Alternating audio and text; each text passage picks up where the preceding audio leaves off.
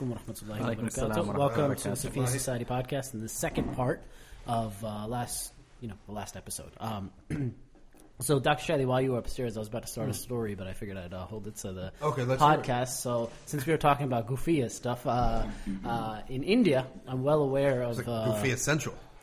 Oh no, no, no, no. Uh, okay, maybe there's some North yeah, yeah, yeah, yeah. There, there's some there's some Gufia Central there. Okay. Yeah, that's this is true. All right, let's hear. Um, uh, there's actually a place where you can buy Quran juz, like khatam of the Quran. So there's a stand. Like Um, you can buy Twitter followers. so you can. What does that mean? So by there, that? so That, that was my question. Like, what are you what are you Like, buy buying? the copy so- or So so- you're what? like no, no, you're no, no. buying hasanat and so you're buying so, barakat. Oh, really? So there's a Yeah. there's like a team. So team. indulgences. there's a buying likes on Facebook. no, so, so you you you have you have a need that you need fulfilled, right? Yeah. And you know we are instructed to. So recite you buy Quran, two khatam of rakas of Quran. tahajjud. Yeah. so you could go. Oh, so someone else does it and does the uh, hibatu thawab to you, but he's selling you. correct. Okay. So so you so there's like a team. That's bay'u thawab. Not Sorry, I can't even listen to it without Okay. not. Deen as a service. That's what it is. It's it's das Deen as a service. Deen on demand. There.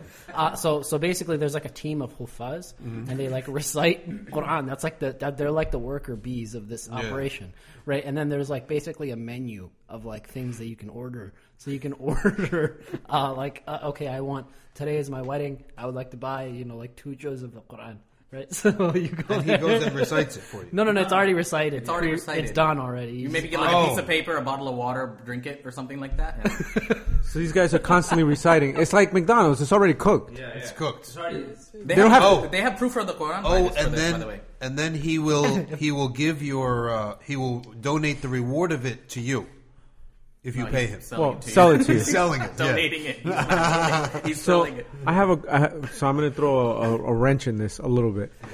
So if you go to some like some places in Istanbul, right, where um like in, in where they have the the relics of the Prophet sallallahu alaihi wasallam and of the Sahaba radiallahu anh, they have people reciting Quran Yeah. constantly, For and I deceased. I think they I think they draw a salary maybe. That's paid, yeah. And what happens is the the rich, for example, the rich man who dies in Ottoman times or something, and he leaves an apartment, right? And that apartment goes for rent. That rent rental money may go to the upkeep of his grave. Included in the budget is someone to recite to me at all times, mm-hmm. right? Live. That's great. I want to. I want to do that No, But the people with the menus, they actually have a proof for that from Yeah. the Quran. It's وَلَا تَشْتَرُوا بِآيَاتِ ثَمَنًا قَلِيلًا Yeah. And maybe they have. So we have to charge a lot of money. Yeah. You can't. So the translation وَلَا تَشْتَرُوا بِآيَاتِ ثَمَنًا قَلِيلًا Don't sell right my verses for, For a a small, small- price. Sell it for a high price. Oh yeah. Right?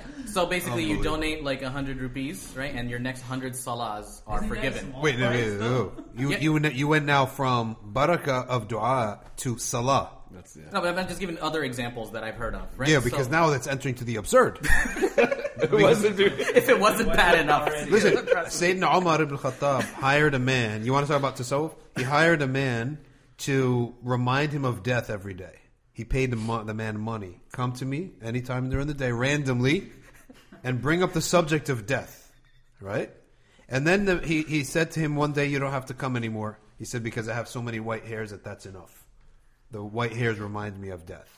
Wow. So the idea of paying for for spiritual services is not hundred percent foreign, right? The idea that you could have in a masjid a man employed just between salah and salah to be reciting Quran, so that or Dala'il khairat, so or to establish the majalis for these things is not a thousand percent, but I think the idea maybe of once it transports into salah.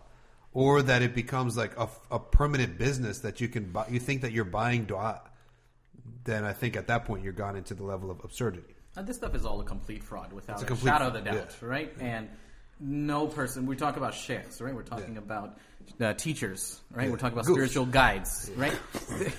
Not them, like Okay. legit, like Yeah. murshid. You're talking about the right? legit ones, Murshid, yeah. Um, they can never command in anything. their company. I mean, I mean, we right? They can never command or instruct anything Mm-hmm. that is contrary to the Sharia, right? But now here's like a question that people ask. Okay, where does it? You know, I, I can't accept it unless I have proof that okay, why you why are you telling me this many reps or this many push-ups or something like this? So that's again, as far as our deen is concerned, important principle to understand, right, is that One, mashayikh teachers are not allowed to teach things that are against the Sharia, but our deen does not require that we do things only transmitted in the Quran and Sunnah. The criteria is that it doesn't contradict the Quran and Sunnah, not that it has to be Yeah. every single time directly derived Or from the Quran and Sunnah. or do what's called muzahamat as sunnah. So, Yeah. for example, you have something extra, Mm-hmm. and it's taking the it's displacing a sunnah. So you're not even doing, let's say, the sunnah of maghrib, Mm-hmm. and you're just doing a dhikr, for example, Uh-huh. displacing of the sunnah. Can I give an example? Yeah, yeah, I was gonna um, the month of Shaban, right? The Laylat Nisf Shaban, 15th of Shaban. Just quickly, like, we can talk more about it, inshallah. And um, at least, I think, 17 different Sahaba radiallahu have narrated a hadith about the virtues of the midnight of Shaban. Um, but individually, those transmissions, right, are not 100% like sahih, right? Then we're not going to say that they're daif. At least a couple of them are hasan, but collectively they're hasan li ghayrihi or sahih li ghayrihi, right? So that's there, right? Um, specific practices, right? There are certain things that the Prophet ﷺ encourages, certain people that Allah will not show mercy towards. Where you may have heard of these reminders in the past as well. But one thing I'll specifically focus on as an example that you just pointed um, about the Prophet ﷺ visiting the graves on the 15th of Shaban, visited Baqi.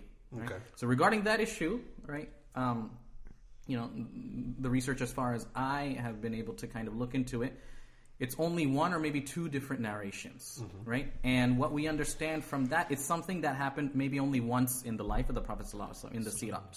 So it's something that he did, and we can establish that it happened, right? Authentic enough that it happened. The transmission is good enough, but it's something he only did once in his life, right? So, um, to your point, right? Um, the late Grand Mufti of Pakistan, Mufti Shafi, he's the author of Ma'rif al He's the father Yeah, of. Mufti Taqi and Mufti Rafi Uthmani in Pakistan, uh, rahimahullah. He explains, right? I can't remember exactly where, but one of his writings. When it comes to the Sunnah of the Prophet sallallahu alaihi wasallam, according to whatever rank, right, it has reached us, we have to make sure we respect and we pay attention to that rank. Something that the Prophet ﷺ did every day, right, or did most of the time, muakkada. We should also do it as a muakkada and emphasize. Something that he did once in a while, we should not do every day. Something that he ended up maybe doing only once in his lifetime, like visiting the graves on the 15th of Shaban, right? We should not plan a party there and make a Facebook event every year and then rent buses and speakers and a microphone and have an entire gathering there at the graveyard. That is now bid'ah or innovation. You are not following the sunnah of the Prophet ﷺ to the point where our teachers explain to us the four rakah sunnah before Asr and the four rakah sunnah before Isha. If you pray it every day, you are contradicting right the practice of the Prophet ﷺ. He did not pray it every day. Hmm. If you have time and you're there at the masjid early and you know you can't find anything else to do, by all means pray it, hmm. right? But it's not the same as the two rakah sunnahs before Fajr.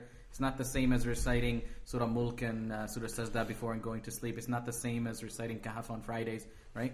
We understand this, and this is also something that a spiritual guide will be able to, you know, again, somebody who has proper experience and knowledge There's of the hikmah there, yeah. There's That's a lot of hikmah. hikmah there. There's hikmah there. This is a- because life requires a balance, and the Prophet gave us a Consistency, right? So this is one of the biggest tensions, right? Is this tension where people take something as being mustahab or permissible, and then they make it a sunnah, and that's where it comes into right the bidah. And this is one of the criticisms that Ibn Taymiyyah rahimahullah had of the organized dhikr circles. He said, whoever you know sits down and takes a specific uh, litany of things to recite, and then takes it as a sunnah. And makes people think that it's a sunnah, then this is an innovation. So he put those qualifiers actually at the end of it, right? Is that it's it's you're taking something which intrinsically by itself, right, is praiseworthy. But now once you get to the point where you insist that Yeah. Beta, why aren't you doing it? You have to mm. do Oh, it. that's true. Beta, and this is this is where this is and you know this is where the split happens basically, right? You go extreme in a direction. The direction. example of the Mawlid. Right, Right, exactly. Okay, loving the Prophet ﷺ is fard, right? Gathering in a masjid is sunnah, right? Giving people food to eat, inviting them for food is sunnah, right? Speaking about the Prophet ﷺ, praising him, reciting salat, and doing dhikr out loud, these are all things that are established, right? But now, if you're saying that this specific entire thing, this specific entire practice, the entire method, right, is something which is established and there's no other way, right? And if you don't do this, you're disrespectful, or if you don't do this, you're not part of Ahl Sunnah, right? Now you're Yeah, you, when you- taking once something that is, you know, supposed to be a means, right? And you're making it into the actual objective. It's no longer about loving the Prophet ﷺ. It's whether you showed up at the masjid on the 12th of Rabiul Awal, right? It's not about whether you pray your salah five times a day. The most important is teaching of the Prophet ﷺ, the most beloved sunnah and act of his, right? The most encouraged. Instead, you're just having your parades Well, and you're doing these other things as well. One, right? one of the things is that uh, when people do that, they put too much of a burden, and even on the next generation. And it's very important not to put too much of a burden and make uh, you know people feel guilty over things that really they shouldn't feel guilty about because then you suffocate. They feel suffocated and they go the opposite way. That's one of the wisdoms of these things. It, the ruling for it should be mustahab kifaya, not mustahab Yeah, ayn. that's if that's not a thing, now it is a term. You just made it up, right? Like like like that makes sense. like some people have like a, a parade, right? They go through the street with banners for for the Mawlid, right? Yeah. Yeah, It's not obligatory for everybody to do. it. It's not even mustahab for everybody to do that. But it's nice that some people do it because it's good for the kids. That's actually a great point. Yeah. It's great to have a society where that exists. Like I don't Mm-hmm. necessarily might not go to the parade, right? Or maybe ever, right? But just in the back of your mind that you know that that exists, right? And you know that some of the people who say that uh, uh, you know you want to protect yourself from bid'ah, right? He, one of my friends he says something funny. He says that like if you have like a Salafi in the community, right? You know that he's way beyond on bid'ah, right? But just the knowledge that he's there is going to keep you deep in the back of your mind. The subject, the subject is on your mind. You don't you don't want to encroach too far. right? exactly, and that having one of those, and then having another guy I who's got that dude in the back who's like, "Don't do that." exactly. you, you have one of those, and you have one person on the opposite end. But if they can get along uh, and exist in the same sphere, you actually create a balance for yourself. there, there's benefit in everything. Yeah. And for instance, one of the one of the prime motivators for me to go to certain uh, dhikr gatherings is that I know that occasionally some like light Salafis show up, Yeah. and I just want to be there in case I have to tell them something, Oh. like to shut up or something, right? so like it's on top of going for the dhikr and and and the the ibadat and the in the sohbah and all of that. Also, just in case uh, somebody needs to tell somebody to shut up, for the sake of Allah. By the way, for the sake of Allah, not for the sake of my nafs. I don't like conflict with people. I don't. But if I have to, it, it's good to be able, you know, Get your you get the reward for that. Get your voice box going. Get your blood flow going. So to Muin's question about what- so if it was so obvious and self evident in the first first part that we did, why why don't people accept it? And I think we just touched upon something too. That, that- correct me if I'm wrong with the Mashaykh. Um, in terms of the Hadith, where the Prophet ﷺ said that you know Allah, uh, many, the earlier generations were misled by going to an excess in their ibadah, Yeah. right, in their worship. So that's another thing too, where people they don't it's not just a question of if it's okay or not. It's a question to the extent to which you do something, right? And then, you know, a lot of, especially a lot of the Sufi tariqas, they like to exaggerate a lot of the things, right? Like, Sayyidina Umar said uh, so like this about the Christians that they uh, one of their problems was that they went to excess in worship. Or- they didn't separate between fard and sunnah. Or the hadith of the Sahabi anh, who wanted to do the fast of Dawood, and the Prophet sallallahu alaihi wasallam told him not to, told him you know less, less. He finally said, "Fine, you can do it," Yeah. and he did it for the rest of his life.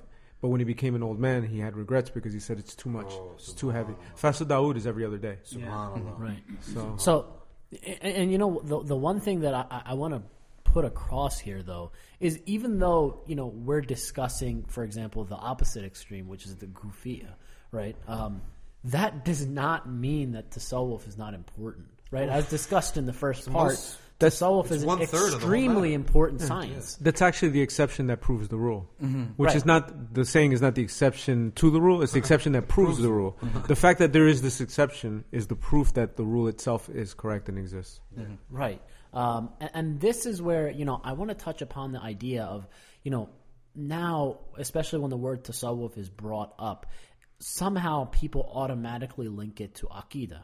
Right, and uh, the the prime example is you know when people people will say you know uh, oh you're you're one of the Sufis or you're one of the Asharis, when when when They're not as the same thing. but they're not the same thing. When, as a matter of fact, what's really you know interesting is you know that we we discussed in a previous podcast. There's three uh, schools of Aqidah. You know the Asharis, the Maturidis, and the Atharis in, in the Ahl Sunnah. And Well, the Atharis I really Two point five. take exception. Two and a half. Yeah. so, so, but whatever it is, right? Uh, classically the Asha, classically the Asharis and the Then there's two. Maturidis, the That's two. Maturidis uh, and the Atharis were you know the schools of Ahl The Sunnah. Aqidah of Imam Ahmad bin Hanbal. You could be say correct. Hanbalis. Yes, you could say Hanbalis. The Aqidah of Ahmad bin Imam Ahmad, Ahmad bin ibn Hanbal. Hanbal himself. Yeah, Right? himself. Right. Which today we don't know if it's preserved or if it Right. exists. But if you were to take classic Athari, you know, Yeah. scholars, right? Uh, what's really interesting to note is, you know, that today people will say it's like, oh, you're one of the Sufis or one of the Asharis, when classically, you know, one of the, you know, if, you know, the, the Sultan of the awliya, Sheikh Abdul Qadir Jailani, rahimahullah, was a Hanbali. right? He was a Hanbali Athari in Aqidah, right? So uh, it's, this is where, you know, he, he was of the, the school of uh, Imam Ahmad bin Hanbal, right, in Aqidah. Uh, so, Did, it, and did they call themselves Atharis in that time? so I don't know. That's my question. No, they didn't. Th- So, They But I- uh, I'll- I- but I think he is Hanbali in Aqidah, right? And we should also make the point that uh, Yes. Abdul Qadir Jailani, Allah yarhamu, is the the font of many of the tariqs that exist today. yeah. And also one of his one of his uh, one of the murids of his way is uh, Ibn Taymiyyah. yeah, and and Three what's. And yeah, and, and his student Ibn al-Qayyim. I wonder if that's a sign, right? Really, that uh, you know the the that the the Athari, you know, Aqidah almost today is is you know almost it's become like anti tasawwuf. Well, it's just the funny thing about Sheikh Abdul. Athari. The Athari, well, people people who associate themselves with Athari. Again, people have hijacked these amazing personalities, right? Well, let me, And just well, let me tell you something as well about Ibn Taymiyyah. Uh, Rahimahullah wa radiallahu ta'ala. May Allah have mercy upon him and enter him into Jannah. We don't want people to go Ameen. into hellfire. Ameen. Right? So many people think like he's a Sa'udhu billah. They treat him like he's a Iblis. Billah. What is he talking about? He's better than me. People are crazy. Are you kidding That's me? in excess, right? Okay, so there's issue there. Yeah, I have no problem. I support that shada in these matters. Uh, but let me just say one thing about him. Who was he? He was trained by Ash'aris and Sufis. Mm-hmm. That's his training. They always talk about his brilliance, right? Yeah, he's brilliant. His work is strong and powerful. Well, who trained him? He was sur- he was in their milieu, grew up in their milieu, right? right. There's an hundred percent that everyone. I mean, that's historical fact. He grew up in that milieu, in that environment. Okay, and then uh, as he matured, took opinions to the opposite of that. Okay, but if you look at his early teachers, they were all Ash'ari Sufis. Uh, he's a person of ilm. We have to respect that he's a person of ilm. And the, you know, but at the end of the day, you know, nobody after the Prophet sallallahu alaihi wasallam, right, is going to be free from every single type of mistake. But the point that just, you were so- making just to back it up though, Yeah. right? Uh, because many, you know, some of our listeners might not know who you know uh, Sheikh Ibn Taymiyyah is. Islam. Yeah, al-Islam, I mean, but I mean, we we joke about it, but I mean, people might not know, you know, why? Because the let's say take the average um, uh, Islam is peace. Islam means peace, uncle. Uh, at a masjid, right? uh, they, I mean, they may be good intentioned, right? Uh, at the end of the day, they're at the masjid, they're volunteering, they're doing these things. As soon as they hear the word, you know, you need to do dhikr like you know a thousand times, or say la ilaha illallah a thousand times. They don't know who uh, you know Sheikh Ibn Taymiyyah is. They don't know what the Athari is. They don't know what any of these things are. Their immediate reaction is, "Oh, this is I've never heard of this. This is a bid'ah." Or you know, we see these crazy, goofy people in. in I think it's the latter because I think in Pakistan, at least, probably India too, there's so much fraud and deception associated with these people. It's more of a cultural reaction. And then those who have a modicum of knowledge, then mm. they may say That's that, okay, it's point. bid'ah. That's a great point. It's a cultural reaction based on frauds, based on real innovators, snake charmers, right? And that's really what the truth of the matter is. It's a knee jerk reaction because of something that existed. And there is a point in that, okay, so you're telling me they did it wrong. After all this time, they did it wrong, and it ends up in snake charmers. Okay. So aqidah and fiqh are no longer being taught, or even people don't mm-hmm. even know the importance of it. And then by extension, tasawwuf and tazkiyah the- goes the- out the door. Think about this. The logic is, okay, for all those time, for all those centuries, you're saying there is a right way to do it. But all those centuries of great people is still their lineage and their heritage ended up in this horrible thing. What makes you think you could do it right? That's the argument. That's the mentality. So if that if this mm. thing has been tried and tested and spread through the whole society and ended up with this fraudulent goofism, then what makes you think It's out of a caution, right? it's out of The- a pattern has developed. Well, That's so this what is they're thinking. that cautionary position is is the danger, right? Yeah. That people go, oh well, I'll just avoid all of this stuff mm-hmm. Because it's the safe way. Well, you should avoid reading Quran in case you make mistakes in the recitation and say something wrong. And you should avoid you should avoid praying in case your niyyah is, isn't complete and you don't have khushu'. And you should avoid making wudu in case you're doing wudu wrong and you're missing like some a spot under your nail. So this is this avoidance of everything in case you get is, is not is not the, the way to go. The the the point that I really came over to the microphone to say is if you're listening to this right podcast go back listen to the one on Gufia, the the last season finale, if you have, want to know about what the, what the corrupt stuff is, and then put that, throw that back be, behind you, and look for the things that benefit. You've already know what to avoid in, in terms of avoidance of harm, which is primary. Avoidance of harm takes precedence before gaining benefit. But you know how to avoid the harm now, so now take take the benefit and stop. Uh, Cutting yourself off from the benefit out of an excess of fear. It's almost uh, waswas at this point. And the fact that there's so many frauds, I think, in its own way, is an evidence that the science itself was correct not too long ago because people accepted it to such a large degree. And then that's why the frauds realized that's something that you can exploit, right? Because people were naturally inclined to accept that. So I think that's another factor to put into play. But just taking it back on Ibn Taymiyyah, I mean, he even personally acknowledged many of the older um, sheikhs of Tasawwuf, right? He, he specifically acknowledged that Sheikh uh, Junaid al-Baghdadi as being a uh, Wali true, of Allah, true- yes. wali of Allah, yeah. Um, Sheikh al-Muhasibi, I think, and um, he was he completely acknowledged the Tasawwuf, and there's many works which show that he did. He did his problem was on what he termed as innovations, basically, right? What he said he's, he he didn't have a problem with the concept of a whole, and he fully acknowledged miracles, and th- in fact, there's miracles attributed to uh, Ibn Taymiyyah, yes. right? So. It's just a big misunderstanding. It's a misunderstanding on both parts. On the part of Salafis, I think some of them, the ones who are more well read, they know, right? And it's also on this on the side of you know quote unquote Sufis, right? They, they look at him as some kind of enemy, right? It's, so it just just requires a little bit more knowledge, a little more research, right? So Well, one of the things I feel too about this matter to benefit from tasawwuf is there is some little bit of work to be done because the prayers are said in Arabic, right? The be- most beautiful books of dhikr, like Dala'il al Khairats, for example, it requires Arabic, right? So we can't underestimate that element of things and realize that sometimes you need to do some legwork to learn. For example, recitation of Quran on a daily basis. It's going to require Arabic, right? And recitation of Quran to almost be at any moment you want requires hifth, memorization.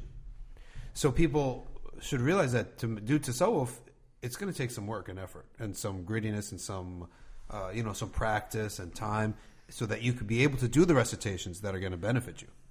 A camel back on that, right? Because Mufti jokes hashtag. Um, By the way, that's hilarious.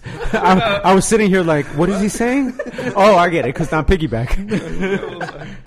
no, so uh, when when we're not teaching aqidah anymore, we're not teaching fiqh anymore. Islam does not mean peace, right? Islam means submission, right? You do what you're told to do, right? Then you will have success in this life and the hereafter, right? I think what Saad mentioned earlier, right? When we're talking about salvation, right? Salvatory, uh, the term that Yusuf, the salvific, um, the term that Brother Yusuf uh, made up like some time ago. right? Islam is not about success or about happiness in this dunya, right? You can have somebody who is going through so much difficulty and trial and tribulation, right, in this world, but then when we get to the akhirah, that person has nothing but doom and destruction and punishment, torment waiting for them, right? This is what we learn in the subject of tazkiyah and tasawwuf, right? So another way of talking, we have works on this, right? Within our tradition, Kitab al-Zuhd, Abdullah ibn Mubarak, right? We have the Ihya ulumuddin, Imam al-Ghazali, we have the Risala of Imam al-Qushayri, we have uh, Risalat al-Mustarshidin of Imam Harith al-Muhasibi. This is what they are talking about, right? You have the dunya in your pocket, but not in your heart, right? You have love for the people, but that does not supersede the love that you should have for Allah subhanahu wa ta'ala, right? And you can study aqidah and fiqh, and you can study tafsir, and you can study Arabic, and you can get all of these things, and all of these things, and all of these things.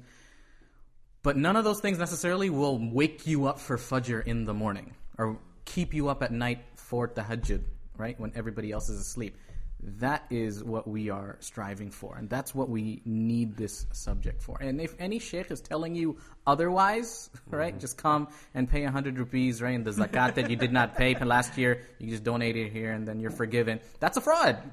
No, Gold no, package, One of the best, right? one of the best paths in this matter because it's the the the source of this knowledge is Quran, Sunnah, and tajriba experience, right? Suhbah, yeah. Suhbah. So that's why we, if we don't have Sahaba, that's why we read about the, the people of the past, which is what you did in uh, stories of the awliya. Okay, so why don't you give us a sneak peek about the next episode? My silence should be enough to uh, to. Uh, uh, No, okay, so, well, let, so I, I got some on me, examples, uh, inshallah. I got some examples, if that's Okay. okay, inshallah. I have, I have Um, a few, but go ahead. All right, let's hear some stories of the awliya. Forget the technical stuff. Now let's get into the Um, actual awliya. Just inshallah, we could we could appreciate a couple of examples. Um, Imam Abu Hanifa, rahmatullahi alayhi, right? Imam al-Azam, rahimahullah. Um, he says one of his, his definition of fiqh, right? We talked about this in the, just the last session. Ma'rifatun nafs ma laha wa ma alayha. What's good and bad for you. That's fiqh, right? That's fiqh. That's fiqh, right? But now we're bringing together the sharia and the tariqah. We're talking about proper application, right? But doing it the right way, with the right intention, right sta- state of mind. Um, we have uh, Abu Naim al-Isfahani and Hilyatul Awliya and other books referencing different stories of people who are acknowledged as masters of fiqh. Right? We can't imagine people like Imam Malik rahmatullah alayhi, right? Probably number two or number three, right? Out of all of the people of this ummah after the Sahaba radiallahu anhu, right? Number one perhaps even, right? Um, in the top three of the ulama of this ummah. Kana Malik rahimahullah yati Muhammad ibn al-Munkadir. Hmm. Muhammad ibn al-Munkadir, who is not an alim on the level of Imam Malik rahmatullahi alayhi, Imam Malik goes and benefits from him. Subhanallah. Sits from him. Why? Right? Why? He's a faqih right? He's the Imam of Dar al-Hijrah, right? He is the custodian and the teacher of the greatest, you know, piece of earth, you know, piece of soil on this earth, the masjid of the Prophet sallallahu alaihi wasallam, according to Qadi Ayad in ash-Shifa. Um, which, by the way, Ibn Taymiyyah disagrees with that opinion What, what does he say? the soil touching the body of the Prophet ﷺ is not the most sacred earth. The body actually is, sallallahu alaihi wasallam. But, you know, the ijma, right, according to Qadi is that the soil attached to the body of That the whole Prophet area, the area, is yeah. more valuable and more afdal and virtuous than the arsh of Allah subhanahu wa ta'ala. Ibn Taymiyyah and a couple other minority group of scholars, they say not the soil, just the actual physical jism and body. Um, we have Ash-Shafi rahimahullah yajlisu bayna shayban al-ra'i shayban the shepherd kama yaq'udu as-sabiyyu fil maktab like a child sits in nursery school, sits in class. Oh, he's saying Imam Malik. Imam Shafi rahmatullah used to sit in front of this scholar, Shayban al-Rai, Imam Shafi rahimahullah. Shafi, Imam Shafi used to yes. sit in front of Shayban, Shayban al-Rai. أحمد بن حنبل ويحيى بن معين كانا يختلفان معروف الكرخي ولم يكن في علم الظاهر بمنزلتهما وهو في علم الباطن بأفضلهما right right علم الباطن yeah. so Imam Ahmad bin Hanbal right the defender of Ahl Sunnah right um, Yahya bin one of the greatest muhaddithin of this ummah they are going to Ma'ruf al-Karkhi a wali a saint and they are benefiting from him these are the greatest imams of fiqh right and aqidah and ijtihad and everything they are benefiting from these awliya.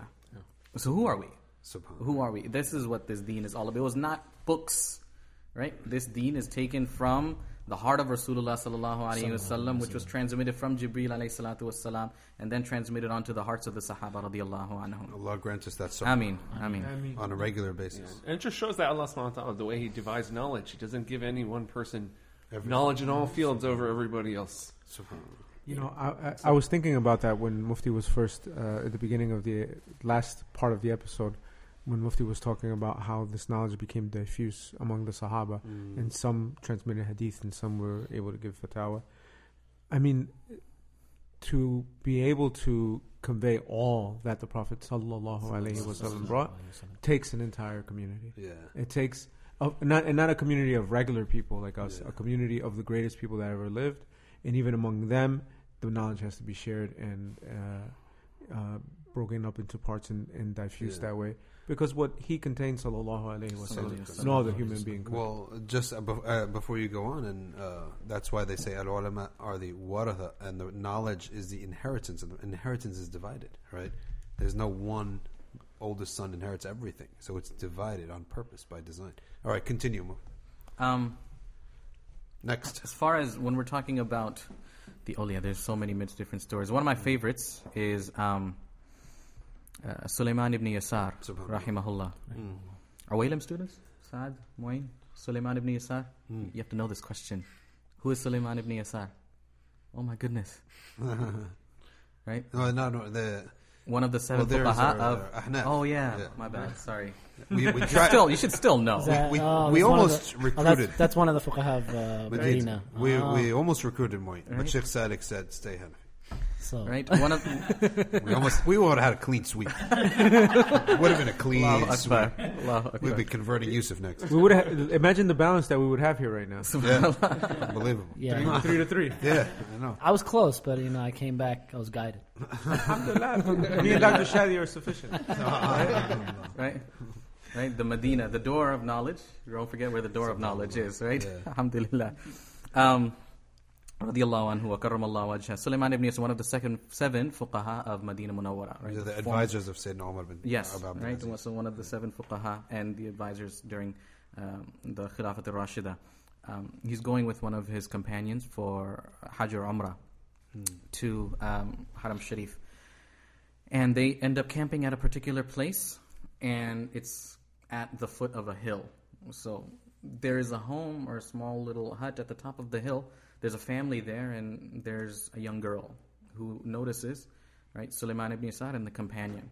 Okay, and the companion goes to town, I think, to get some supplies or something, and you know the girl has you know evil intentions.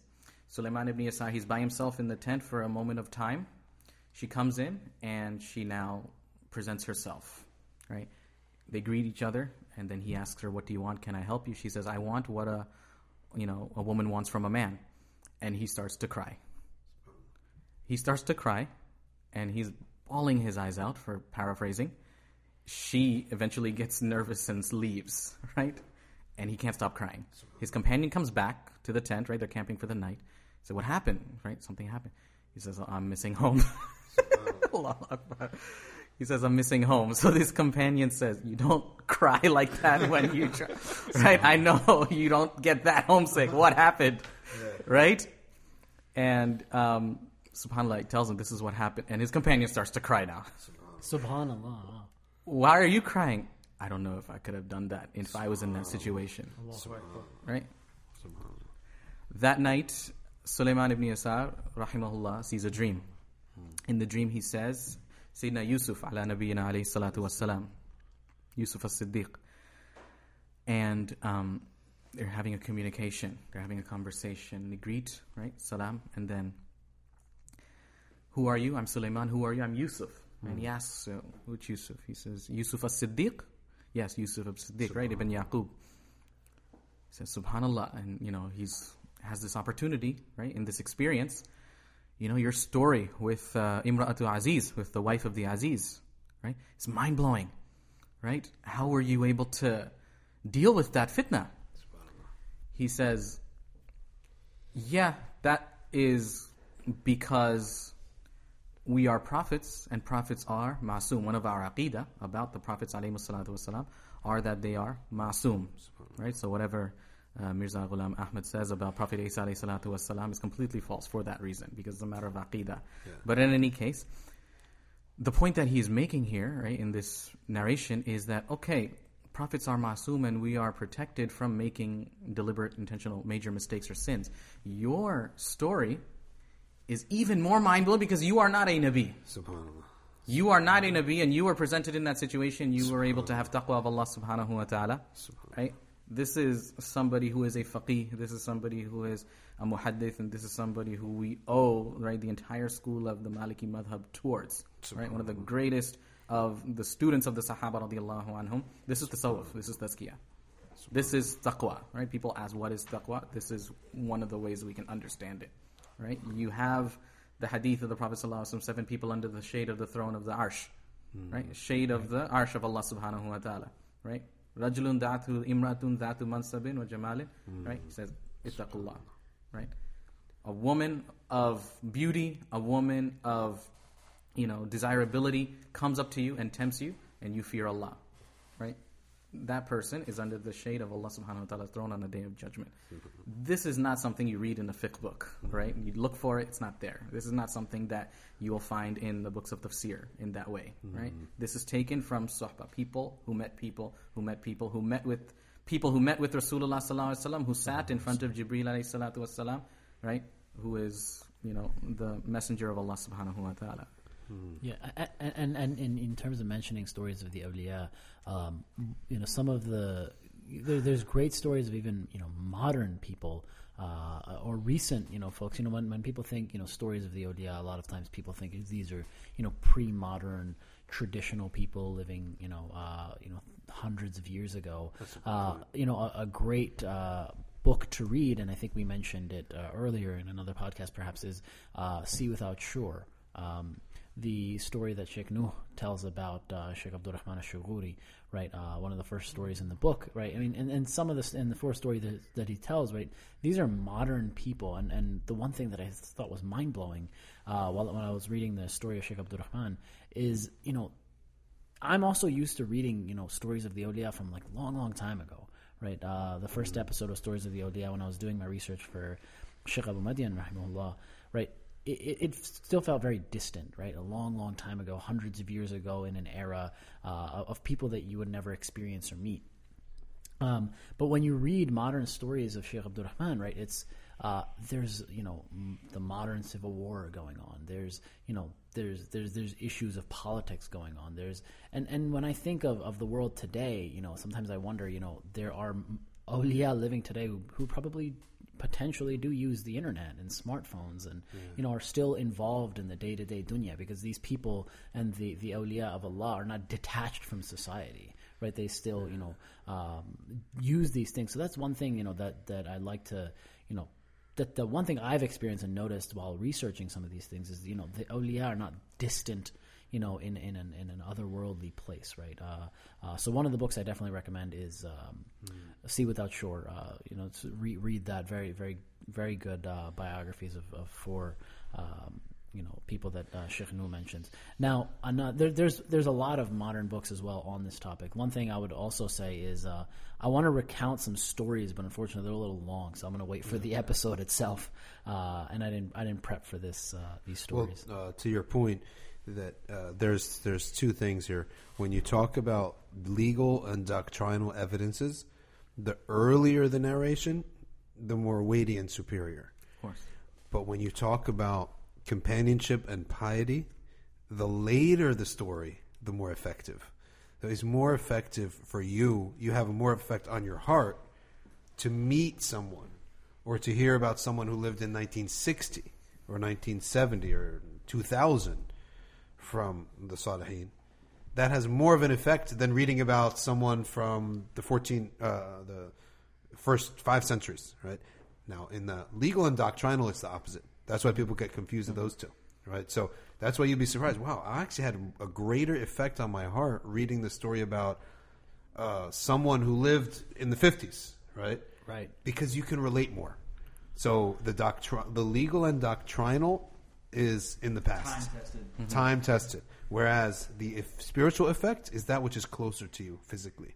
Allah subhanahu wa ta'ala tells us in the Quran, Ya ayyuha alladhina amanu taqullah wa kunu ma'as sadiqeen. And in Surah Baqarah, Allah subhanahu wa ta'ala tells, Ulaika alladhina sadaqu wa ulaika al muttaqun. Who are the people of sidq, truth, righteousness? They are the people of taqwa, right? God consciousness. Who are the people of taqwa? The people who do good deeds, right? So it goes back to this idea and concept, very, very practical implementation of sohbah, right? I wish that we could say, that every single person who is a leader in the community or the most knowledgeable or the most elderly is who you should take sohbah from. That's not necessarily always the case, and I'm speaking about myself as somebody who's in a role of, you know, teaching and, you know, in the responsibility of, you know, the well-being of a particular community. But what I would say as far as practically, who do you seek out as a spiritual mentor? Because we established that this is an instruction from the Quran. This is what it means to be a Sahabi. You made sohbah and companionship with the Prophet ﷺ. This is how you understand aqidah properly, fiqh properly, and how you become a good Muslim, right? Or you reach ihsan. It's sohbah. Uh, all the way back to Jibreel alayhi. I would say read the seerah of the Prophet ﷺ, read the stories of the Sahaba, read Riyadh al-Salihin and other types of books. Look around in your life and in your community. Who reminds you the most of the Prophet sallallahu? You have an issue, a specific issue, like we tell. Let's just say anger, or maybe something else. Um, you have difficulty communicating with your parents, right? Which is probably the second most important thing after not doing shirk with Allah subhanahu wa ta'ala is to be a good obedient child to your parents, right? Respectful find somebody who has a healthy relationship with their parents and spend time in their sohbah, right? You're reciting Quran, but it's not having an effect on you. Find somebody who's able to recite the Quran consistently. How do they do it? How do they end up reaching a point where they can cry mm. upon hearing certain verses of Jahannam or hearing certain verses about Jannah, right?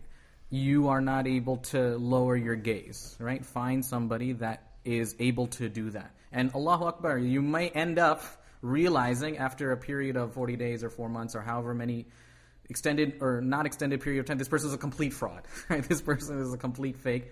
Allah subhanahu wa ta'ala will reward you for your intention if you're doing it for that sake, right? This is what's not one person has all of the qualities, right? The Sahaba radiallahu they didn't have one person who had all of the qualities. Right? We recited in our khutbah, Arhamu ummati bi ummati Abu Bakr, wa ashadduhum fi amrillahi Umar, wa asdaquhum haya'an Uthman, wa qadahum Ali, right? All of them are radiallahu anhum. But each of them excelled in very, very specific things at times. And there are, and wilaya is not something that is um, sometimes colored in what we expect. Mm-hmm. And there are some, and, and some people have said in every masjid of guidance, and there could be, because there could be masajid of misguidance or sects and whatnot, but we're talking about every regular Sunni masjid. There will be people in that masjid who some people call the dove of the mosque, okay, and and the doves of the mosque. So uh, the some of these people don't have any of the trappings of the pre-modern awliya, of whether it be the, how they talk or what they talk about, etc. And take for example, we have just in our local masjid. It's been six years almost. Coming on May first, it'll be six years. Inshallah. I've never gone to Fajr, never, and not seen three people. One man, he never misses a single salah in the masjid, and he said he came into the deen. He learned he learned the deen. He came into came to America, married an American woman, as many of the people do, and thought he's going to live a whole new life. Then he realized something's missing. He met a religious man. That religious man started to teach him, way up in upstate New York. Got into the deen. okay, and unfortunately, his wife didn't really was not interested. Right now, he said that he chose the masjid life. And he said he made a commitment that he would never, ever intentionally miss the obligatory prayer in the mosque. Right? And his wife said, I don't like this. They ended up actually getting divorced, unfortunately. Right? Maybe she was a Muslim too. American became a Muslim. But she said, no, no, we, I can't do this. So he ended up having a bad divorce, and that actually made him even more devoted. So he does not and and I think there are many many people who could testify that they've known him for longer than I have, that there has never ever been a day in which he intentionally stayed home for salah. Just think about how difficult that is, how much sacrifice yeah. a person has to make. Is he Hanafi?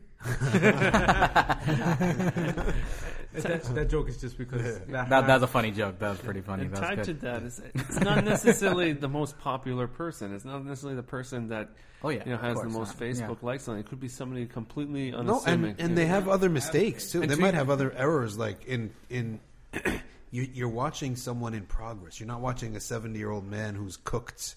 You're watching someone who's still learning, even through 40s and 50s and 60 year olds. You're still learning, but that's someone. There are a set of twins in the in, in the community. I, I don't think anyone knows their name. This is how quiet they are, right? But you never go for Maghrib or Isha or Fajr, and sometimes Dhuhr or Asr. except that in the side of your mind, you see in the side of your eye, peripheral vision, you see them in the first, first row. row. And I've never, I'm telling you, I've never gone to Maghrib, Isha, or Fajr mm-hmm. without seeing them. But nobody, it's so funny, you never see their names. Like their faces and clothes is so plain, you would have no interest to get to know them. right? Subhanallah. They're so But that's, simple. That's right? exactly the type No of beard. person. No, and and one of them, I think both of them the- have no beard. Neither of them have a beard, by the way. Right? Whoa, whoa, whoa! I don't think they're Hanafi. Yusuf, are you Hanafi? That's exactly the type of person that you should make sohbah with. Right? Those are akhlaq that, you know, Allahu Akbar, even people in leadership and people of ilm may not necessarily always have. I'll talk about our community. Um, Moin News is. He moved here from a different part of the country about three years ago. He got married here, and alhamdulillah, I, I, comp- I, I conducted his nikah, and now he has a two year old, two, two and a half year old uh, baby girl, alhamdulillah. And um,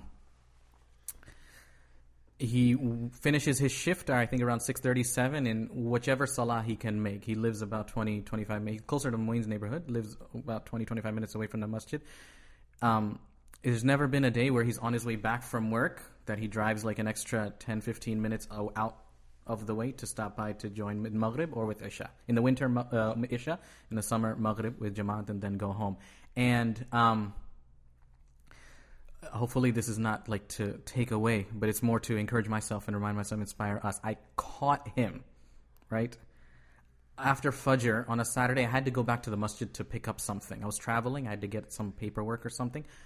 I caught him, right, cleaning the toilets and like doing some gardening outside. Saturday morning, right, after Fajr, like 8 a.m., 9 a.m., no one's at the masjid at that time, right? This person is there. He drove 20, 25 minutes to get to the masjid, and now, right, he's doing Yeah, and- and this- th- this same He's per- not an alim, right? He's not a hafiz of Quran, right? He knows tajweed, he knows some surahs, right? But this is wilaya. This, is wilaya, this, in my opinion. This same person, you know, uh, I can testify to this.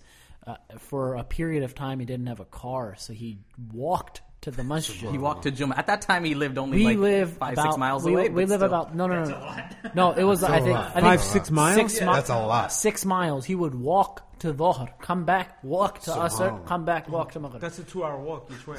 and he would go to work. So some, And once he in a, uh, that's the masjid. thing. Once in a, people saw him coming for Juma, who were coming from that direction. They just picked him up and scooped him. Well, check check this out. The from the twins that I told you about, one of them once asked me. He was, I mean, these men are maybe what sixty. They have all white hair. So one of them asked me, uh, if I miss a rakah and I come in and the imam's in the second rakah, what do I do? So I said, Subhanallah, like. The, f- I got two thoughts right in my head came into my Oh head. my goodness. The first thought was, He's "Wow, never been late for so long. that's it. That's it. He didn't know what to do. How many years? He, right. The first. That's first. a good thing. That's like my the first thought to my head was like, "Wow!" I'm like, how, And the second thought was, what's Yeah. name? like No, he's, I- he, like he doesn't even he doesn't even know the fiqh ruling. He, he does first. My first thing Not was sick like, ruling he's ever needed. He's never Yeah. needed it to the. he's never needed it. Oh that was the thing because my first thing was like, he's you. How do you live this long in Islam and not come across that? because he comes on time. And he comes before the event. Like it's that much in his consciousness. Like I mean, once here's the thing about learning. Sometimes when you learn the limits, you push the limits, right? Mm-hmm. And mm-hmm. sometimes you know, well, it's Fajr. He's going to call the Iqama. I know Qari's going to read a long surah, so I got an extra three minutes, right, to catch the ruku'. And we were all teenagers once upon a time. Right? Come on. because we learned the r- limit, we pushed the limit, right? Now there's another man, and I'll tell you about him, subhanAllah. He is an old man that I think life has bulldozed this man. And when you see his face and his body, you will know life has bulldozed this man. Except for the fact that he's never not smiling. Subhanallah. Oh He has never, ever been in a bad mood. Never. He's in a bad mood. And the things that people say about him, okay, people say he's insane. He's retarded. He's an old man, right? People still, today, in this community, this day and age, Are you serious? they call him retarded. They say you're retarded. Point them out. Subhanallah. Seriously. Like they think there's actual problem like up there. They call him the retarded. He's not though. He's not. He's not. He's very intelligent. Now let me subhan- let me tell you something. Two things that that happened to this man. That firstly, just from basic experience in Islam, you know that the people who are vulnerable, you have to be very careful with. Because in the sight of Allah, even if they forgive you, Allah may not forgive mm-hmm. you. Dawat al Mazlum. Be careful. Yeah. This Fear the man, dua of the oppressed. Yeah. You'll never see him in the masjid except either smiling at someone, but also picking up trash. Working. Work. Every single time. He never stops working. More than the young people. cleaning up trash, right? Now he cleans up trash, and one time he was cleaning up so much that the person who happened to be in charge of that evening, right? It was Ramadan, it was intense, and there was a certain section that someone was responsible for. And he goes in and starts cleaning up. And this man kicked him out. Right? He says, because I have uh, uh, everything's in order here, and you can't just come and help out how you want. You know how sometimes managers get like that? It's like, we don't want an extra body. We got this taken care of. You got zone one, zone two, etc. So he said, so he said, no, no, I want to help for the sake of Allah. So uh, I want to help. So he said, no, I got a team here. I don't need your help. And he yelled at him and he kicked him out. And he was so hurt, this man. So hurt. He was upset and on fire. Right? Now that man, that next day, he got fired from his employment. The next day, The one who kicked. the one who kicked him out, lost his job. that day, the next that one that night was a big fitna because he was very upset. The old man was very upset. Okay, he was very upset. He called in the president of the masjid. President of the masjid had to calm it down, see what the situation is because they didn't want to get him upset because he's, you know, one of the elder of the community member, right? And then the next day, that man who expelled him himself got fired from his job, and he spent about six months unemployed and miserable. Man adha waliyan faqad adantuhu bil harb. That's off limits. You can't mess with a wali of Allah, right? You're now, and picking if, the if wrong that's- fight here. If that's right? not a sign, now let me tell you something. The man, there was a man. Some people have insight. There was a man when he saw him that upset that night. That man started crying. He said, "Listen, you." He, he pulled the other man. He said, "Listen, you can yell at anyone in this community except him." Indeed. And that goes to show you what the, how, the lens of a mu'min. And look what happened the next day. Look what happened the next day. Let me tell you something else about this man. If he told, if I, if he knew I would tell you this, he would kill me. But of course, he doesn't have podcast, phone, doesn't have any of that. If you see, if you see the clothes that you would wear, you would say, "It's Uwais al-Qarni." I'm telling you. I am telling you, if you went to the trash at the Walmarts and you pulled the clothes out, it would resemble his clothes. I'm literally not even joking with you, right? And then sicknesses, no medical insurance, all sorts of troubles that you can't even imagine, okay? That that he goes through and how he lives. On top of the abuse that people give on him. So one time he was uh, in the kitchen washing up some tea. This is tea tea stuff, and it was very early on. There were not many helpers, so it was just me and him. And I think I was like, I have suspicions about this man, so I started asking questions. Like I said, you ever see anything of the, you know, any of the MBA? right? right? I'm trying to get him while he's not paying attention, and I did. I caught him right, and he said, "My favorite of all of them is Imam Shafi." He said one day someone had called me some names. Hmm. His own son called him some names, and he was so upset. So he came to the masjid to pray, and he said, "I prayed, and then someone, and you know these like dreams, right? But sometimes they happen when you're awake. Okay." I, what, I, I, this is what I can tell you. I, can't tell you anything else. This is a reality. Haqiqa. Sometimes people have a dream, but he isn't awake. And he said, A man tapped on my shoulder while I was so upset. And he said, Don't worry, everything will be fine. Rely on Allah Azza wa Jal. And then he said, I looked up and I knew that's Imam Shafi. And then he showed me. He said he sat in a certain way, like leaning one hand back and one knee up. And he said, That night I kept seeing Imam Shafi the whole night in the corner of the masjid smiling at me. And that's how he would sit. He would sit like this. And he grew up in the part of Egypt right next to the masjid of Imam Shafi. So he, growing up, grew so attached to him. Now, you're going to say, well, how does he know what Imam Shafi looks like? Well, you people say he's crazy. But uh, okay, well, I believe you know that's just what he said, right? And sometimes, how do you know when people see Rasulullah in a dream, right? How do you know when people see Sayyidina Yusuf, Sulaiman? Okay, he asked him, right? Well, so many. Anybody ever sees in the Prophet yeah. Sallallahu Alaihi Wasallam. By the way, we have uh, you know whoever sees me faqad ra'ani. That's the thing. Okay, so whoever sees me has seen me. Shaitan doesn't. Imam al Ghazali, yeah. Imam al Ghazali explains how someone can see what's called Mukashifa or ru'ya fil yaqada. Mm-hmm. And really, for those listeners that are out there that are rational or into the, I really don't want to mess you up, right? But this is just a haqiq. I'm telling you that it exists. It's right? a matter of aqidah also. Karamatul awliya. Karamatul haqqun, awliya, Right? yeah. You know, last uh, By the way, if you're rational, you'll place stock in that because you believe in the super rational. If you're, I mean, of course. rationally- Go back three Mu- episodes if you Mu- want to know Mufti about Niaz that. asked me during when you were upstairs about uh, Kamarkan and how did it go, and I said it was really excellent. And I didn't, I have no idea how many people came. I thought it was excellent because of what was said on Yeah. uh, by the by the ulama. One of the things that Sheikh Yahya, may Allah preserve him, said that was a, a tremendous insight was that. Um, and this is, I think, part of his PhD uh, research. He said that whenever uh, people came in and committed gen- genocide, they didn't just do genocide; they did ep- epistemicide. So, like, they would dis- they would destroy people's source of knowledge and their approach to knowledge.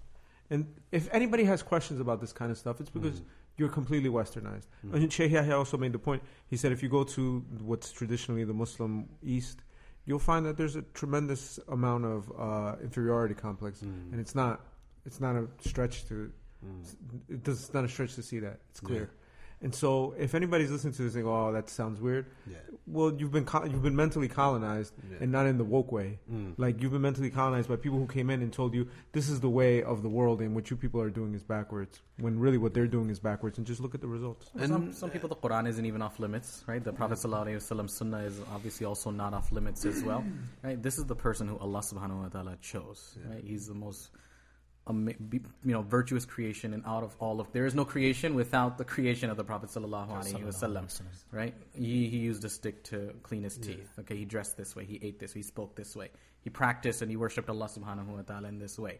Okay, I need to know how to do those things, Right. right? I want to worship Allah subhanahu wa ta'ala. Teach me, and you know, I, th- there's no other way, right? It's not about how you feel. It's not about what makes you feel good. It's what actually good for you, right? And um, then you have like people going to extents, and they are able to have certain things. You know, they are able to understand as a result of this type of consistency and very, very meticulous adherence to the Sunnah of the Prophet sallallahu alaihi wasallam. They are able to see them in dreams, like you mentioned, and they are able to kind of understand certain things that otherwise other people who are just drowning in materialism and all these things are not going to be able to understand realities. That's like ihsan, and another way of understanding it. Anta abudullaha kannaka tara. Fillam takun yara finnahu yaraka. You are worshipping Allah subhanahu wa ta'ala as if you can see him. Right? Mm-hmm. And then the second level, at least so that you know Allah subhanahu wa ta'ala can see you. How many of us, right? I'm asking myself, right? Let's just say hypothetically, Allah subhanahu wa ta'ala is arhamur rahimin on the day of judgment, right? From the time uh, young man becomes balik, let's just say age of 13, 15, 15, just an easy number, passes away at the age of 75, 60 years of fard salah. Okay? If Allah subhanahu wa ta'ala started to take account, right, an entire 60 year life, right, of salah, right, well, that's it, we're done. Let's just say Allah subhanahu wa ta'ala, Arhamur Rahimin, the most merciful, says, Oh my servant, right, you pick a day. You show me one day, 24 hour period, Fajr to Isha, right, or Maghrib to Asr next day. One day you did not backbite. One day you prayed salah on time. No distraction in your salah, right? Nothing but good akhlaq to your parents. No laziness. No impure thoughts, impure glances. Just one day, and I'll make the decision based on that day. Forget everything else. How many of us can present that? Forget one day then. How about even two rakahs of salah? Two rakahs of salah. Ali radiallahu anhu is, no, Urwa bin Zubair, right? Rahimah got shot in the leg with an arrow. Okay? Right? It's not because he was like paralyzed or he had some type of neurological failure or something like that. What is that? Right? That's the tasawwuf. Right? Did you take it out? Right? He's like literally bleeding out. Okay, let me start salah, say takbir, and then that's it. He doesn't even feel the pain. What, what is that? Right? What is that? We believe in this stuff. This is part of our iman. and you know, I'll just mention this kind of last thing before transitioning. Um, for some people, right, like this brother that you know me and Moin we just mentioned, I'll say this: because of people like that, Allah Subhanahu wa Taala doesn't punish the ummah for its major sins. Right? I can speak about specific communities, people in specific communities, like the, the brother that you're talking about. Allah subhanahu wa ta'ala doesn't punish us for all the other wrong things that we do in our communities or as individuals. Allah subhanahu wa ta'ala's rahmah is on this earth because of those handful of people The general, uh, yeah, the, the that's why the idea of the general counsel of a person always sticking to masajid is that you meet such people, you come across people, and if you get on good terms with them, there maybe their du'a is the only thing carrying you, right? That uh, that Allah knows that those people, if they're hear that something bad happened to you, they would be heartbroken. So Allah protects you from with their du'a. Right. And and by the way, when we talk about these, it doesn't mean we're saying, "Oh, he's better than him," and people feel guilty. People feel bad. No, no one should feel less and inferior. But that's not what we're trying to do. We're just saying these stories just because it's there. It's amazing. and it, it's really remarkable that when you think of the stories of the people of Tasawwuf in general, not just, uh, in, and there, there's ranks of the awliya as well, right? But when you think of the stories of the people of Tasawwuf, it's very different from the stories of the people of fiqh or the people of aqidah. Oh. Like one thing you just mentioned was very beautiful, which is, you know, people that know the limits of salah, right? Will push the limits. Like for example, you know, as as uh, Lawyers, man. that's what it is. you know, so so I mean it's, it becomes a case you know like uh, for Maghrib for example uh, for Hanafis right now Malikis Malikis but like for Maghrib you know we'll we'll, uh, we'll be eating dinner it's like oh we're still eating uh, you know and uh, we're still going and you know it's Because you don't have to pray it immediately. so we don't have I to, had an yeah, you example can't today. you can't actually. do that, right?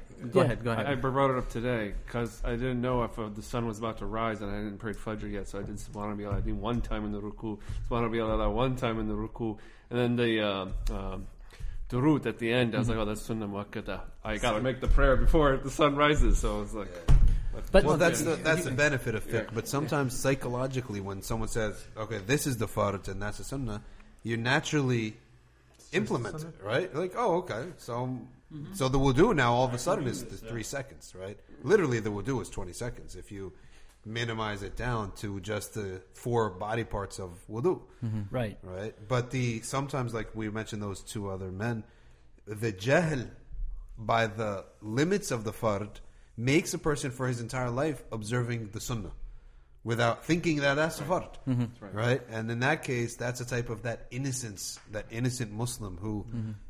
You wish, like, I wish I was like that at, at some point. Sometimes, honestly, And by the way, for anybody that thinks that they can answer Mufti's question about the presenting Allah with one day or even two rakahs, it's it's, it's related from our master Umar radiallahu ta'ala that he said if I had one single salah in mm-hmm. which I had perfect khu- khushu', I would consider myself a, a true mu'min. So this is Umar radiallahu anhu.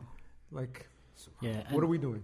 unbelievable. So that's the thing. I mean, there's a beautiful saying in Arabic. Um, Hasanatul abrar, sayyiatul muqarrabin. We have to kind of change this attitude that we have about ourselves, and we motivate. We are using this opportunity, right, this discussion to motivate ourselves as well as all of our listeners, right? Encouraging to read about the Sahaba, read about the awliya. If you can't find somebody, the last thing, last option that you have is read about them. Right? How were they able to, you know, connect with Allah Subhanahu wa Taala, Indeed. connect and bring the love of the Prophet Sallallahu Alaihi Wasallam practically manifest and benefit from that. Um, but you know, we're talking about. I'm, I'm talking about. I'm talk, talking about myself, right? Individuals, right? We do whatever good deeds that we do, and we feel very confident about it, and we feel very, very good about it, right? Not to say that you know, mashallah, for getting it done, but you know, we feel as if we have really achieved, or we feel as okay, we don't need to work any harder, and it reaches a point where okay, I don't need to do anything extra sunnah, I don't need to do anything extra nafil, I don't have to work on anything else. I'm just doing the far Then, mashallah, there are people that are still alive, and obviously historically as well, that went for years and years and years, more than 40, without missing Isha and Fajr in the Jama'ah. People who are, we're not even talking about worship now, we're talking about people who have never backbitten anybody in their entire life. It just didn't happen, right? We read about, um, you know, some of the shuyukh from Mauritania, I think Murabit al Hajj, one of the descriptions about him as well. It just doesn't, it's all ne- of it's never all happened. of his students if you mention a name, their face goes off. Like Sheikh Salik, Sheikh Abdul Rahman. If you mention some, if you're sitting there and we're talking about people do this and that, they'll talk. But once you actually say a name, you see they cringe and they turn their. It's something like they're trained. Like the, to utter a name that's not here in their presence in the bad is something that they have an allergic reaction. They'll just turn and something will happen, right? Like that will show that they're displeasure with it. Like that, that that's the goal to be allergic to disobeying Allah subhanahu wa ta'ala. That's the Let me tell you something that I noticed too with some of these naturals. I call them the naturals because they're not thinking about it. They're passion, Yeah. and they're in it. Mm-hmm. And this was a man that I used to see. He was a retired man. He's Good, good title. The natural, Yeah. the natural awliya. Yeah, he doesn't even know what awliya The means. ordinary right? Right, He right. won't even know what the word means. Mm-hmm. So this was an Egyptian man. He he was an Egyptian man in England. He must have retired or something. He was old, and his habit was to go to the masjid. Right, I used to see him all the time, and I saw him so much that if, one day I actually talked to him. Now let me just show you the, the description of this man. He used to come in. He would wear just a suit and button a shirt up, and get on the bus. Come, I see come off the bus. He would wear sunglasses and have headphones, right? Like old fashioned. You know the old fashioned headphones that they used to give in the airplanes. Yeah, Not yeah. like these cool ones, right? Yeah, yeah, yeah. He and he would listen to on the Walkman to Quran. Then he would go to the masjid and he would um, uh, recite Quran from prayer to prayer. Go down, have the lunch in the downstairs masjid, uh, the cafeteria. Go up again and leave by Asr to go to his wife and have dinner Is London Central? uh, Central London, London Central Regent's Park Mosque, right? So and have dinner, and then maybe he would come for Isha. Now, what is the thing? The thing is that people have a passion, and the greatest gift Allah could give someone is this love, this passion for Deen and Ibadah and Dhikr and Quran, and it just if you have it, it's a big gift. Honestly, it is. I mean, I would say ilm is the greatest gift because it's pr- protection, but after that that love and that passion. I mean, sometimes some people have it, some people don't, right? And sometimes you can be a greatest scholar, no passion, right? But these people, I'm not saying just to have passion, blinded by it. Like life is going in one avenue, and he is couldn't care less what's happening, and he's in another avenue. And the funny thing about him, what caught my attention is that for the wintertime, he used to wear gloves, but he didn't realize he's wearing the glove of a maitre d', right? Like a white glove mm-hmm. with the oh. stripes, like mm-hmm. you know the ridges at the top, mm-hmm. almost like a Mickey Mouse gloves, right? And that's for to keep warm. He is so uh, engrossed. I think he was trying to memorize the whole Quran. It became like an obsession to him that he would be reciting on the Walkman the whole time and going to the masjid, re- memorize, go home. And to him, this wasn't like, it's not something that he would think about. Not something to say, okay, let's have a balance. Let's have a little bit of this, a little bit of that. It wasn't something like, okay, let's do heaven. Oh, what are the conditions of heaven? Or it wasn't something like, let's attain, let's attain with right? I'm sorry, I, that that was the, I have to plan it out. Yeah. There was none of that. It was so, um, what's the word? Raw. It was Simple, so, simple. A Syllabus. it was so uh, raw. It was just so it's natural. iman, love for Allah subhanahu just wa love for ta'ala. Allah. Yaqeen. Right. And he wasn't sitting there, and when he would go for dinner, when we go for the lunch downstairs, he wouldn't be saying, "Okay, well, the awliya said don't eat too much." Blah. He, it was none. It was so normal. It was just natural. No too much thinking. Right? Just he had a love, and that love burned through everything else. And that's something that we should pray that Allah grants us that, Ameen. and we should die upon that. That's what we should be dying upon. Honestly, And, and this is It's one like what thing. Sorry. One, one thing that I want to bring up at this juncture, which is, you know, the idea of, you know, when you mention this balance, right? You can have fiqh, you know, without uh, tasawwuf, and it becomes very merciless almost, right? So, uh, uh, to give you a, a, a- an example, is, you know, the hudud punishments, right? Oh, yeah. Uh, uh, if you implement the hudud punishments without mercy, right? I mean, you're going to end up with like a, a, a- a very, you know, You'll be instituting them all the time. Exactly right. So I mean, one one beautiful example I've I I recently ran across is right. You know, uh, someone murdered a person, um, and you know they and it was an accident, right? And they and they were asked, you know, what do you want to do, right? And uh, it would be very merciless in that situation to say, you know, I also want, you know, my my just rewards, right? I want this person. It, but according to fiqh, you know, there's certain things you are you are you're given, right? In that entitled to, in that instance, but still, the dean asks you to be merciful, right? Like the, a, a, a proper, you know, person of uh, of iman would have mercy, you know, because it's an accident, right? It's like I didn't do it on purpose, even though I'm entitled to something, right? So this is the, so there is that point, right? Just because you have, uh, you know, fiqh, right? That's important, but you know, there's body, mind, and soul, right? We in this podcast we've covered a number of things, right? Which is, you know, there there is akida, which is extremely important. It's one of the most prime important things, right? Uh, it's fiqh akbar, right? Uh, that's the, the big the bigger fiqh, fiqh akbar. Then you learn, you know, the the body, and then the the last is you have both of those things without tasawwuf, and you have wars, you have killing, you have Oh, yeah. khawarij. That's what you Twitter. get. That's what you get. Ruwaybida, right? Bloggers. Tell a story just similar to just the simplest people. Just it's very similar to Dr. Shelley's story. We knew someone in Pakistan whose name was Taj Baba. And a all, radio yeah, he all, all well, he, that name by itself. when he used to pray, when he used When he was to born. pray, when he used to pray in, in Jama'ah, the entire row would shake from his heartbeat. Oh, my goodness. In terms of what his, Wow. like his heart would like come out of his chest. But what he used to do, he used to just go from masjid to masjid, and he would look for any Quran that was falling into disrepair, and he would try to mend it up again.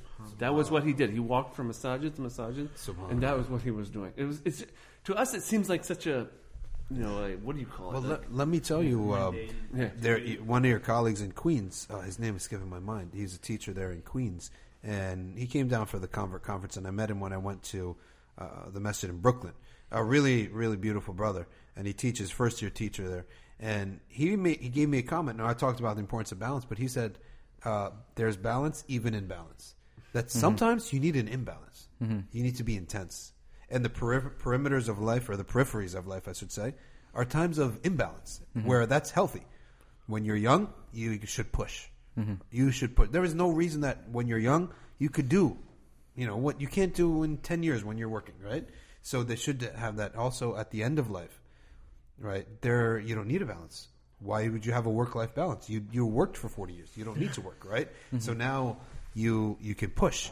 So balance, and sometimes even in the middle of our lives, there will come times where we are so far from uh, nourishing our hearts that there may be off days, you know, times when we're off, where we need an imbalance. You can be balanced on the day, on your day off. You're imbalanced, but you're imbalanced six days a week. So you need to fix that balance by some intensity, and we shouldn't be afraid of that intensity, and shouldn't be afraid to engage in our, um, you know, when we start feeling in the groove of things, to push, put the pedal to the metal a little bit, because for sure, the life that we live with all our responsibilities, there's going to be days, weeks, and months in which we are far from these matters. So when it comes a chance, we should take advantage of it. Can I make a quick recommendation? Go for it. And um, I agree with Mufti that this is taken. This kind of knowledge is taken from people, not from books. And you're not going to cure yourself by reading a book. If you want to know just the outline or the map of the subjects that we're talking about, of the diseases and wh- what they entail, so you could maybe uh, start to do some self-reflection, recognize them in yourself, recognize them in myself, and maybe from there take the steps towards uh, addressing them. Uh, Sheikh Hamza Yusuf's translation of Matharat al Qulub, uh, Purification of the Heart, it's very good. It's very systematically. Uh, Imam Maulud uh, wrote it very, very clear, very systematic, and addresses them point by point. And I think that there's benefit in learning that as a subject um, so that you can start reflecting. It's not going to be the cure. The You're entire curriculum, particularly, but that one. of Well, course. even uh, Imam Ghazali's uh, Bidayat al Hidayah. I, yeah, the, I, I'm listening to when the Sheikh Yahya wrote this, this teaching. I find it painful every time I listen to it. It's literally like an assault on my like. Okay, I'm doing this wrong. I'm doing this wrong. I'm doing this wrong. It's just like wave after wave. I It's mean, the beginning of guidance, but it's also Yeah. the beginning I mean, of and and that's what it is, right? I mean, one, one, one, like you know, Dr. Shadi, you mentioned, you know, like the naturalists, right? One thing that we'll find, and I find my in, in myself a lot, is when you look at some people who are naturals, it's like, how do I even attain that level, right? For for you know, some people like they have to try. It's like, for example, us thinking, you know, we don't have a car, you know, Juma is, you know, the, the masjid is, you know, uh, six miles away, we're we're gonna be like, oh, let's look in the fiqh books for what I do, you know, when like you know, with oh, you know, Juma is actually not even like allowed, you know, Yeah. according to. Now, I, Difficulty. I, I, I, want to say I want to say this because we we mentioned about the stories of the awliya. We mentioned about the stories of the awliya and like you know certain ways that you know we can tell that they are awliya, right? But I don't want you know us or our listeners to kind of miss the point here. It's not so that you have these type of supernatural things happening to you. Suddenly you have magical powers and just on demand you can see certain types of things in your dreams or be able to perform miracles in that way. Those are in the hands of Allah. We believe in those things, right? But um, at the same time, um, there's no way to get closer to Allah subhanahu wa ta'ala without consistency, right? With, without consistency. And to your point, when we're talking about love, mm. right? We're talking about just this natural inclination, right? Mm-hmm. Um, it's what the Prophet ﷺ tells us, right? Um, um you start off with what you have to do, the basics, mm. right? Anybody who tells you you don't need to pray, you don't need to stay away from haram food, you don't need to lower your gaze, you don't need to, you know, recite Quran properly, right? That person is not somebody you should guide, take as your guide. And then once you are consistent on those, the basics, already you're pretty much a wali as far as today's standards are, are concerned, right? If you can stay consistent with that. Then you add on to that, right? The other sunnah of the Prophet ﷺ, the sunnah prayers, increasing, increasing, increasing, increasing, until then it's just your second nature. Yeah, I think It's that just it's it, that's that's how it's supposed to be. And I think even even when Moeen was talking about right, like the we, we look up the for, for the Juma example, looking up all the fiqh uh, kind of intricacies, and, and and and I think the point being is that the fiqh is there, and there are things in the fiqh that um, are are there to avoid for the average person, the average Muslim, to avoid hardship in their practice, right? But that shouldn't give way into like using fiqh as as subord- as subordinate to your own convenience, mm-hmm. right? To to make it Yeah. like so that now you know like these things that have been made easy for me, I'm going to make them into my own convenience and, Yeah. and Fat- practice. fat- fatwa shopping. Yeah, Well, let pra- me- exit practices let in me my own convenience, and that's the Mufti- that's the kind of balance. Mufti nafs. Let me. I'll tell you what I think that it does. It, from the combination of habit and the combination of trials that knock your ego down, right? What I think is the end result is that just that these people, their their attendance to the masjid, they're listening to Quran, memorizing Quran, doing dhikr, attending the dhikr gathering. For them, it just feels good. You're right. I mean, it's that simple, right? This just feels good. It makes me forget about my problems, right? And I'm, I'll never forget one of the uh, uh, times that you know a brother was going through such a hardship in his marriage, and then he said, "I just happened one day and came upon a masjid, and they had 99 names recitation, and then Yasin, Yasin 99 names, and Dala'il khairat." from Isha, and they would do that all the way until whenever they want to hang out, right? And then pull out the food afterwards. And he just went in there, and he was just like bawling, and like he's like, yeah, see, this helped me forget about my problems, right? And it helped me get away from everything. Not only that, I mean, you can go to the movies and forget about your problems, but this is something goes on inside your heart, and it makes you feel good, and, and it makes you feel in such a way that is not like anything else. And this is how can you explain this to someone? You just got to do it, and that's why you know what you said. Take someone and and, let him try to do uh, some etikaf or something because maybe on the third day or the fourth day, it'll etch in. And like Imam Al Ghazali says, you keep trying to eat honey. Maybe one day you'll taste it, right? And and for those naturalists and those naturals, I think it's not complicated. It just makes them feel good. And dhikrillah, if you're lo- like one of those feel good people, you want to feel good all the time, you like want to be high all the time, you're missing out if you're skipping the Quran and dhikr and, attendance to Fajr in the masjid. Mm. Oh my goodness. Especially it's a decent reciter, good reciter. The lights are dim, it doesn't like bother your eyes. Okay? There is nothing that can match that sweetness and then when you miss it you realize you feel like uh, I just got robbed a day. I lost the whole day. The whole That's day's the ruined. beautiful thing about Ramadan in the summer. There's nothing better than Fajr in the masjid. Yeah. Yeah, this is true. Subhanallah. It's amazing. And and, and, and and the 20 minutes 30 minutes after fajr right? And uh, and there was a, a man who used to go, he used to stay after Fajr in London, and he used to go to the cross. There was a little coffee shop, right?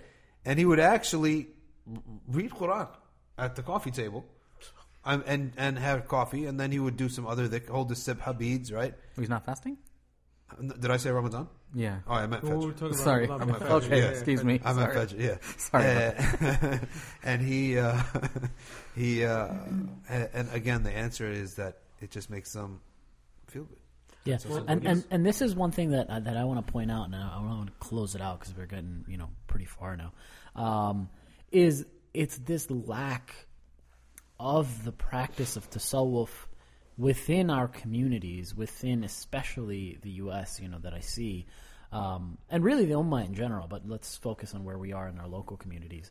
Uh, that leads to you know a lot of people almost leaving the deen because it, it feels hard. It feels harsh. It feels it feels uh, um, you know very distant. So one example i can give you know i, I have a couple of uh, folks that i knew you know they they've either left the deen or very close to because they feel that the deen you know doesn't provide that spiritual nourishment that it doesn't provide that uh, that that, uh, you can't taste the you know the iman. So one thing uh, you know that, that Imam al-Ghazali said you know that, that there's that there's different types of knowledge right? That there's knowledge of the people of you know science you know and they have a, a terp, certain type of experience of God there's the knowledge of the sophists, right, of, of the philosophers, who they, they understand it with their with their mind, and and it's really interesting that you know the knowledge of you know the people of science really that's the knowledge of the people of the body, right? They understand the, how the world works, the physical works. The sophists is really the the knowledge of the people of uh, the mind, right? The the people of aqal and intellect, you know, and the rationality, right? The mutakallimun, and then the last is the knowledge of the people of experience, mm. right? Of mm-hmm. the, the people of, of tasawwuf. Mm. Right? And and that level of knowledge and experience and, and, mm. and understanding of Allah Azza wa Jalla and, and, and Islam is unparalleled. You, it's you know, it's one thing you mentioned Dr. Shadi and Mufti Niaz, uh, it's not something you learn in the books. Right. It's this is a this is a, a, a taste of iman that is very that is only experience driven and no person of of of uh, of mind or you know uh, of of body can you know refute that right, Right. I mean, in the Quran it says Allah bidhikrillah Allah bidhikrillah tatma'innul qulub, right? That's so it's what just it that is. That's what it's saying. That- that's you- uh, if you if you taste that, and a taste is the appropriate word I think in this case because it's something you What's can't the word that convey. don't- The hadith of the Prophet sallallahu alaihi wasallam, right? ذاك طعم الإيمان من رضي بالله ربا وبالإسلام دينا وبمحمد صلى الله عليه وسلم نبيا ورسول. So being pleased with Allah Right. and Islam and you know the Messenger sallallahu alaihi wasallam, you can taste it, right? That taste is so much stronger. You know, you're, I always take it back to your the six levels or seven levels of your, your faith. The taste is the strongest one. In my. It's like impregnable. Yes, It's impregnable defense. You can give me any rational argument you want. It doesn't mean jack. Yeah. I'm sorry for using the word. it doesn't mean anything. I'm like, if you, whatever, I can. This is other Yeah. bad language. I use, but it doesn't mean anything because that's not where I'm Yeah. uh, coming from. Right, Right. right, it's right, the it's the taste that's what matters. And I think, and I, and I remember in uh, times in youth where you did piety only because you force yourself, right? Right. But in in any society where you want a healthy upbringing, there's got to be that sweetness of dhikr. And in the beginning, it might require some discipline. And but those kids who are taught that discipline, they're going to benefit later on. So, for example, sometimes you have the awrad of the evening, right? And I'm like, listen, you're going to do the awrad of the evening, okay? okay, because It's, part, it's part of tarbiyah and good habits. that's right? what yeah. it is. Yeah. And, and I'm very cautious about giving Deen a bad taste. Mm-hmm. Okay? But this is for your benefit. Okay? Because you get used to this. Now, when the shidda happens, when a bad thing happens, you know how to turn. It's experience. It's your tongue thing, knows yeah. how to move. Your eye knows how to read the book, right? Right. You're, you know how to do this. You know how to sit still for 30 minutes, right? So that when a trial, ha- when a bad day happens at school or whatever, you know what to do. By instinct, you're going to do it. And that's how you have good societies and societies where there's generally a happiness going around. And one, time, one day, a man told me about Sousse.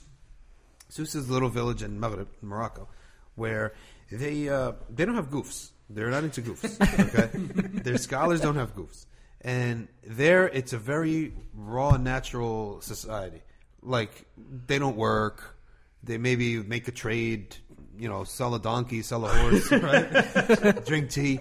But they have some habits, some habits, and one of the habits is that that they were raised as a sunnah almost. It was not even a sunnah, but as a their sheikhs taught them. Anytime you have a gathering, you read Surah Yasin before you finish the gathering. If you meet for tea, you meet you you do Surah Yasin. And I'm like, great subhanallah. village to live in. subhanallah. He's like Surah Al Rahman, Al Mulk, and Yasin. Everyone knows them like Fatiha because of how often they're recited. And uh, once a day or twice a day, the Imam he leads a hizb of, hizb of Quran in every mosque in that town. Okay, and that's the whole country, by the way. And then every Thursday night, Dalail al Khairat, start to finish, is recited between Maghrib and Isha. The whole, The whole thing, all eight parts. The whole eight parts. So now, does every single person in that society attend every single majlis? 100% no. But you're gonna, it's gonna seep in you enough over the years and decades that it's just in your blood. Mustahab. Mustahab Mustahab kifaya. kifaya. that, that, that's an environment that we are we need to create. Yeah. Yeah, and it starts at the individual level.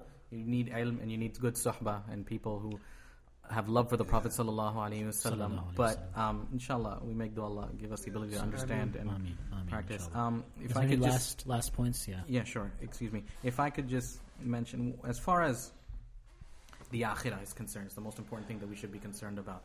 Allah subhanahu wa taala tells us, "Yawma la yanfa'u malun wa la banun illa man atallaha biqalbin salim."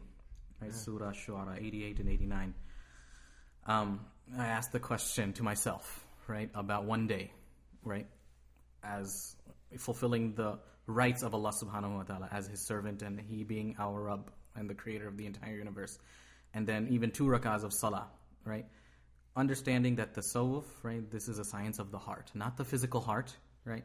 You may have nothing wrong with your blood sugar or your blood pressure. You may live to over 100 years old, right? That's not what the science of tasawwuf is talking about. It's the spiritual heart that is connected to Allah subhanahu wa ta'ala. Sometimes that connection gets stronger and weaker. That's what this science is about, and it's not in books. It's not in books. Um, the second thing I'll mention is when it comes to understanding how our deen works, right? Just step by step. Number one is aqaid. We have to make sure we know what we're supposed to believe, understand it. The summary of it is more than enough. After that, ilm, how do you worship Allah subhanahu wa ta'ala, including the fiqh? Add to that the tazkiyah. And then the fourth thing, which is not wajib or mandatory like the first three, but definitely strongly recommended and encouraged, is trying to do some khidmah of the deen. Hmm. Trying to do something, right? With your iman, Allah knows inshallah what's best in our hearts. But if your salah, no, none of your other good deeds are accepted, right? Everything else falls short. You have some other optional extra thing, some service just for the sake of Allah subhanahu wa ta'ala in the darkness of the night, not seen by anybody else that you can fall back on and inshallah attain najat, right? So it's perfectly permissible to be someone who's a farmer, a businessman, not study the deen, not know more than the fara'id, not know more than a couple of surahs of the Quran. You will make it on the day of judgment, inshallah, if you are doing those things. But what is encouraged to help with that consistency on this spiritual path is finding some excuse to do some khidmah for the deen. And you know that's where we have hasanatul abrar, sayyiatul muqarrabin. We have to hold ourselves to a higher standard, right? The people of the past, if they were to look at some of what we call achievements, oh my gosh, I, like they, like they never missed the Hajj for years in a row, and Well, like, we are they- able to do it for a couple of days, and mashallah, If they also if they also saw the garbage that we have to deal with, oh, they Oh, would yeah. also be making dua for us. Yes. I can Allahu guarantee you that from Fair the point. rahmah. Fair point. Just as a, I don't know if we're doing like a closing Go for it, statement yeah. for each person, but I just want to share a story of Sheikh uh, Ahmed Sirhindi. Uh, Mm-hmm. No, about he was talking about you know doing things that you don't necessarily like, and Sheikh Ahmed Sirhindi was explaining the hadith right where um, you know Allah you know he's saying after the one does the fara'id and then the servant you know doesn't cease to approach me by in, you know by doing the voluntary deeds. But he's saying the reason that the fara'id is so much more important, more beloved to Allah subhanahu wa ta'ala, is that your ego does not want to do the fara'id. You Mm-hmm. have to do the fara'id, right? Whereas a voluntary prayer, you choosing to do that. So in Allah's sight, that's not as much of a That's true. sacrifice. That's a right? great So point. when you do, That is a great You point. do what you're forced to do. That's more uh, meritorious in Allah's uh, sight. Allah. عن أبي هريرة رضي That's the الله hadith عنه that قال just reference You just pulled up the same hadith. I had it up. No, it was uh, Sheikh Ahmed Hussein. Yeah, I quoted it incorrectly. من عاد لي وليا فقد أذنته بالحرب.